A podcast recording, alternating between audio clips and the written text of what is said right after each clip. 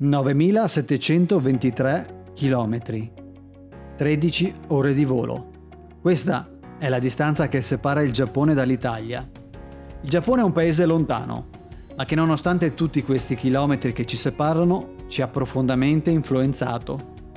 Come? Goldrake, Ken il guerriero, Lupin, Dragon Ball, One Piece, Nintendo, Sega, PlayStation, Walkman, Canon, Nikon.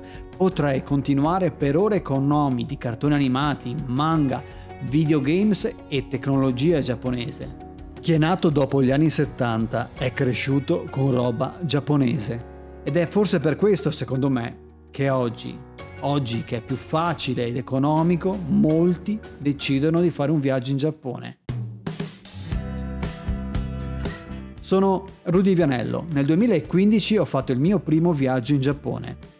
Da allora non ho più smesso. Ci sono tornato ogni anno e qualche volta anche più volte all'anno.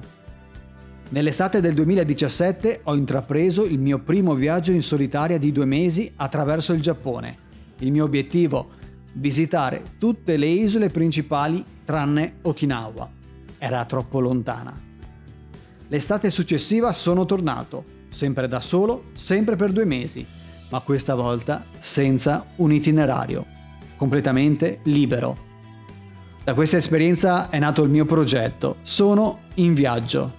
Prima con la pubblicazione dei miei video di viaggio su YouTube, poi con un sito che parla di Giappone e ora con questi podcast in cui racconterò dei luoghi da visitare, ma anche le tradizioni, la cultura pop, la cucina e molto altro ancora. Il sottotitolo del mio sito è La guida al Giappone che non ti aspetti. Perché è quello che ho scoperto, è un paese complesso, dei molti volti, un paese sospeso tra passato e presente, tra tradizione e modernità, un paese che vorrebbe essere sempre perfetto, che vorrebbe nascondere le sue crepe. È come nell'arte del kintsugi, dove le crepe delle ceramiche rotte vengono riparate con oro liquido.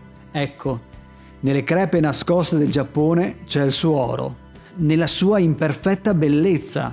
È lontano dalle accecanti luci di Tokyo e dai perfetti santuari di Kyoto che ho trovato quel Giappone che non ti aspetti, nelle città decadenti, nei paesi tra le risaie, camminando nei sentieri sacri e raggiungendo i templi e santuari in cima alle montagne. È questo il Giappone di cui ti voglio raccontare. Si conclude qui questo podcast, ma se vuoi continuare a conoscere meglio il Giappone, ti consiglio di cercare su YouTube Sono in viaggio e troverai tutti i video dei miei viaggi. Tutte le informazioni che hai ascoltato e che ascolterai le trovi sul mio sito sonoinviaggio.com, dove ogni settimana pubblico nuovi articoli sul Giappone dedicati ai luoghi da visitare, alla cucina, alla cultura e le tradizioni del paese del sollevante. Per contattarmi scrivimi a info chiocciolasonoinviaggio.com o sulla pagina Facebook Sono in Viaggio. Grazie per l'ascolto. Ciao!